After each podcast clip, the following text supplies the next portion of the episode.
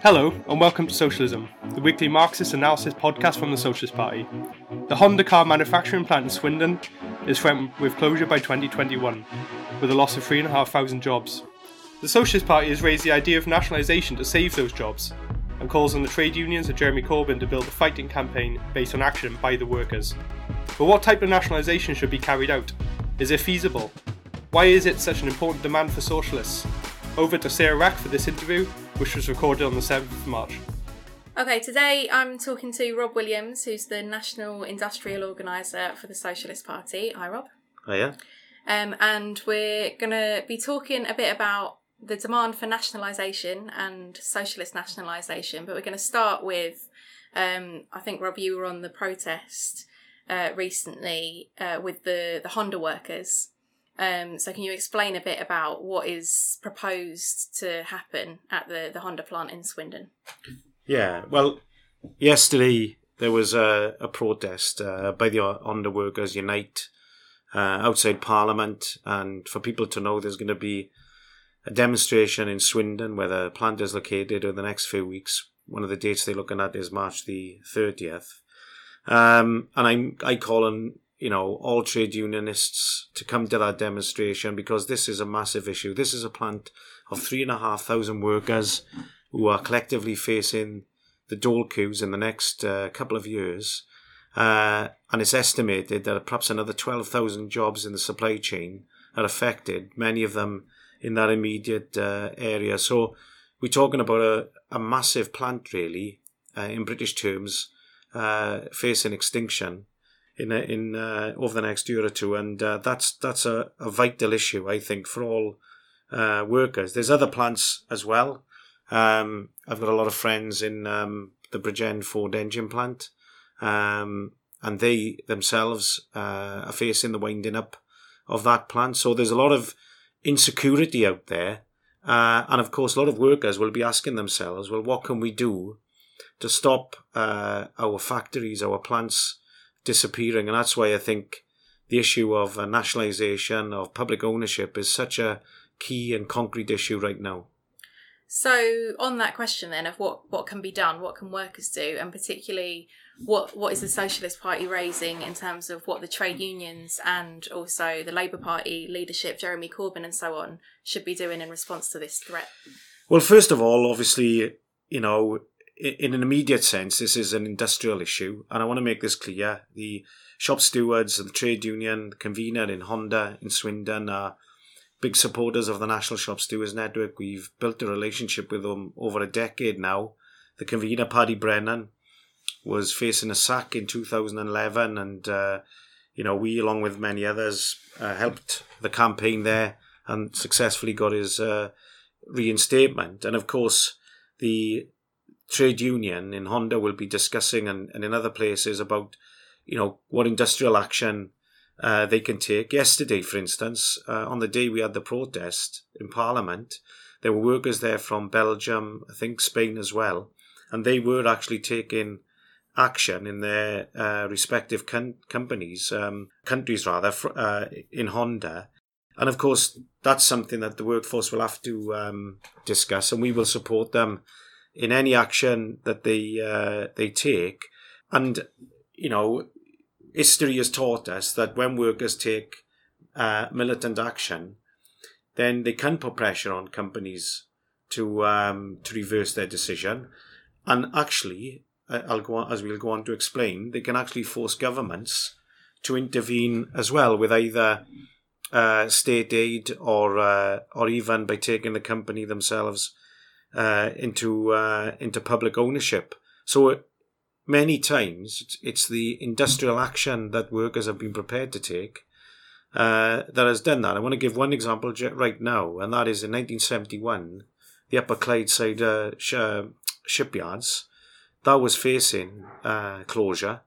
the workforce did what they called a work-in, which is almost like a working occupation of the shipyards um, that had a huge effect, not just in Scotland, but throughout uh, Britain. They called a demonstration of 80,000 uh, workers. It put massive pressure on the then Tory government of uh, Edward Heath, who was forced, against his will, to intervene uh, at that uh, at that stage. So obviously, the immediate response uh, is is you know is for the union in Swindon and any other of these plans to discuss what action they feel uh, they could take that can that can really raise the stakes, send a message to the company and everyone else that we're not accepting this. What I saw yesterday on the protest was a determined set of workers and shop stewards uh, that clearly want to send a signal to Honda. This is not they're not accepting this closure, and they're discussing the action that they can uh, take to um, to get the campaign going.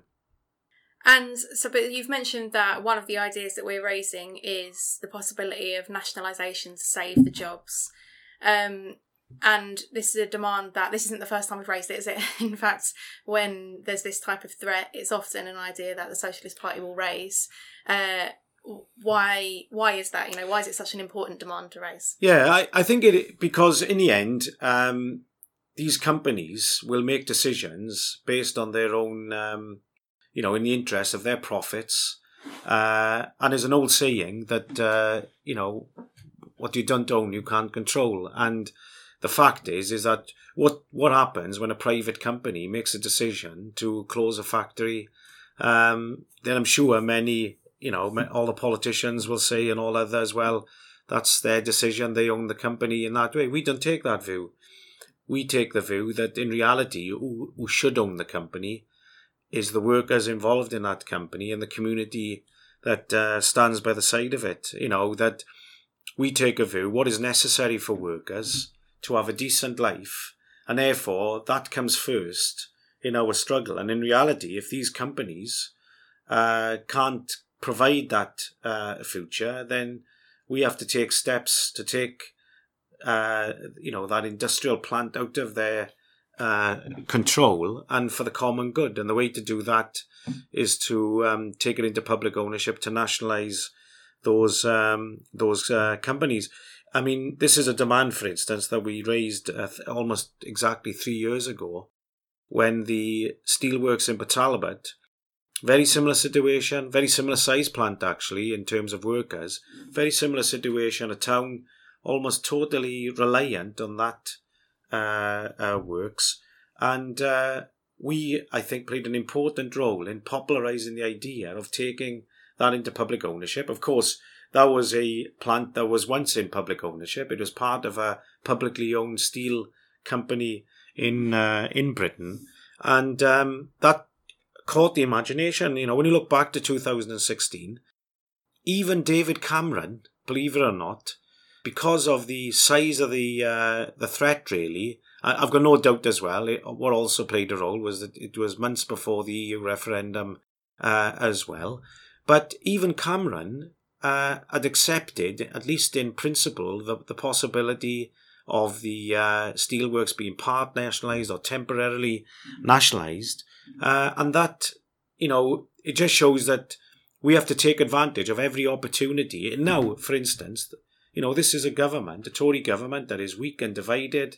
You know, it's uh, really um, in a very uh, difficult situation as far as concerned. And therefore, it is possible, uh, you know, we believe that if we, you know, popularize the idea of public ownership as a way forward for those workers and those other workers who are, who are affected, then huge pressure can be put on this government. You know, again, back in 1971, Rolls Royce, which has got a factory not a million miles from Swindon in, in Filton in uh, Bristol, that company was taken into emergency public ownership again by Heath.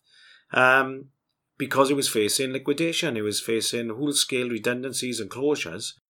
They they were forced into that uh, step, and and therefore it's about building up the pressure uh, and putting the demands, uh, even on a Tory government, by the way, to um, to take this uh, to take necessary steps to to make sure that this industrial carnage doesn't happen. So uh, I think we should uh, kind of look at some examples of nationalisation, some of kind of which you've just um, referenced. But the, there have even been nationalisations in recent memory, haven't there? Um, and particularly, uh, maybe stands out is the kind of partial nationalisations of the banks in um, following the economic crisis, two thousand seven, two thousand and eight. But that is not the type of nationalisation we're calling for, is it? no, but but the but the point you make a very good point actually.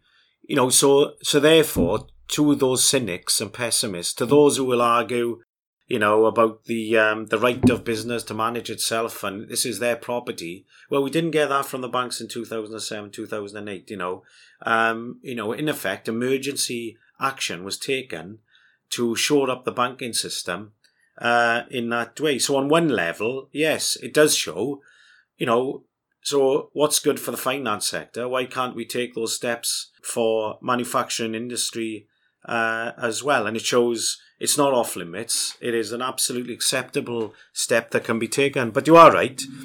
We do call for something different because what happened then was was the banking system, you know, the the most parasitic section of capitalism that section who, more than any other, has, seek, has sought to undermine um, the gains the working class people have made, you know, of um, of uh, public ownership, the welfare state, etc. They were fully prepared to use the state to save the uh, the banking sector and the financial system at that time. But of course, what happened then was was that that nationalisation really was uh, us, i.e., the public, you know, we nationalised the uh, debt eh, at, at, that time, and of course, in a, a, number of occasions, what we what they did was they used the state, they exploited the state to save those uh, banks, and then as quick as they possibly could, then they refloated them uh, in the uh, in the private uh, in the private sector. So you're right. We don't want nationalisation to save the fat cats. We want to replace the uh, the fat cats. The nationalisation that we are calling for is taking those uh, industries out of the hands of the fat cats, never to go back in their hands ever again. They clearly can't be trusted to run uh, those industries or financial services in the interest of the majority uh, of society.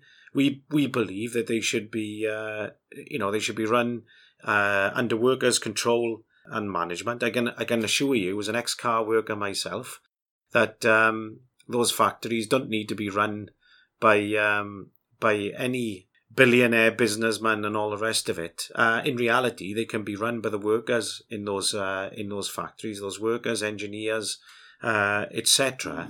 As a uh, as a very important step. Now, we don't stop there, and I'm sure we'll discuss that uh, in a minute. We we think the whole economy should be run uh, on that um, on that uh, basis. So yes, we, we call for you know we we're not calling for nationalisation to save capitalism. We are calling for the for nationalisation that, in the immediate sense, saves those jobs, saves those industries, but in a in a wider sense, you know, would be the uh, an important you know a stepping stone or important step rather of a different type of uh, socialist uh, society. And maybe another example that stands out in people's minds is the period after World War II, when there were quite, you know, large scale nationalisations um, in Britain. So, what about that, that, that period of time compared to what we call for? Yeah, I mean, it's, it's worth knowing, by the way, that, um, you know, taking those companies into, you know, taking important sectors of the economy into public ownership, you know, obviously went on for quite a long time because even the uh, you know not just the immediate post-war era, but even up to the 1970s, then uh, what became known as British Leyland, you know, so a, an important sector of the British car industry was taken into public ownership by the um, you know by the Wilson Callaghan uh, Labour government uh, after 1974 at that uh, stage, um, and of course you know, I think the phrases we, we sometimes use in Britain after the war, we had almost a quarter of a revolution. You know, we had big sectors of the economy taken into public ownership. That was the era of taking coal into public ownership. I think uh, steel, and then the Tories privatised, and it was back into public ownership. And of course, it's been privatised since the NHS, etc. And of course, you know that was important. You know, the miners had been fighting for nigh on half a century to, to nationalise the coal industry, to take that out, uh, take that industry out of the hands of the mine, own, mine owners. And it was a very important step. It, it did, you know, show that, you know, we didn't have to rely on private industry to run uh, society. But of course, there were defects. and that was that too often the mine owners or their like became managers uh, of that uh, of that industry. It wasn't done in the sense of looking to have a totally different type of socialist society. So in reality, they became islands, sometimes quite big islands, but nevertheless islands of socialism within uh, within capitalism, and of course run very much uh, in that uh, in that way. And you know, we don't stand for that. That type of nationalisation um, was used then by those who wanted to take these industries back into private ownership, the likes of Thatcher, etc. That you know they were ridiculed, if you like, and lamb lambasted. Of course, it's important for us to defend even those nationalised industries to a certain extent. You know, when you look at the railways, the absolute robbery of the railways, basing it on public subsidy uh, right now. But of course, we we that is not the nationalisation that we stand for. We stand on the basis of workers' control and management, and not individual units of public ownership. We we stand for a socialist plan of production based on a nationalised uh, economy. Not perhaps not every corner shop being uh, nationalised, but the main bulk of the uh, industrial and financial units in society being taken into public ownership, a plan of production. So they have to, to be run in the interests of the vast majority of society. So we could um, so so we can create a socialist plan that looks at what people require uh, in society. The one difference being, of course, that society uh, will own those productive units, and uh, and that is an important, uh, you know, not important. That is an absolutely crucial step. And that kind of planning allows you to address other issues as well, doesn't it? Like the podcast that we did recently with Chris Boff on the environment, for example. Um, and he raised the fact that if you have nationalisation, you can begin to look at how things are produced to, to do so in a way that's less damaging to the environment and so on. But that's only possible on the basis of being able to plan across the, the economy. Um, so some of these uh, ideas um, of nationalisation of some industries and so on have been raised by Jeremy Corbyn, haven't they? And particularly in his 2017 um, election manifesto, and they were very popular demands, weren't they? Yeah, absolutely. I mean, uh, you know, exactly. It just shows these these demands are popular. Particularly, I think the nationalisation of the railways and the transport network. You know, it's an absolute disaster. Um, when when you see the amount of um, cancel, cancellations we've seen, the amount of profits made by these companies, and of course, don't forget the hypocrisy. You know, these are companies that rely on public subsidy to make their uh, profits. And of course, what we've also seen, not just in the rail network, but also in the energy network as well, we've seen companies, uh, publicly owned companies from other countries, paying into, uh, you know, the British transport and energy networks as well. So yeah, they've it just shows they're very uh, a popular, and it shows people have gone through the experience of privatisation. I'm old enough, unfortunately, to remember when we had the Thatcher privatisations in the early 1980s.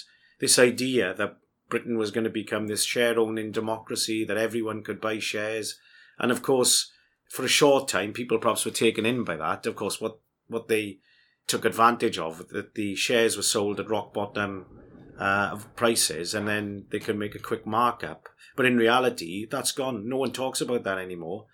What, what people's experience is, is privately owned companies, you know, exploiting workers, making mass profits. You know, the rise in the energy prices, the, ri- the rise of uh, uh, transport prices, uh, etc. That's the that's the everyday experience of privatization, and people are open and actually actually demanding. It's incredibly popular. The idea of uh, taking things back into uh, public ownership, and of course we need to build on that. You know that I, I just want to make the point that where we would I think differ. Of course, we would differ on a number of uh, aspects to Jeremy Corbyn's manifesto, which was a very important step, but. Uh, obviously, we think it should go uh, much further.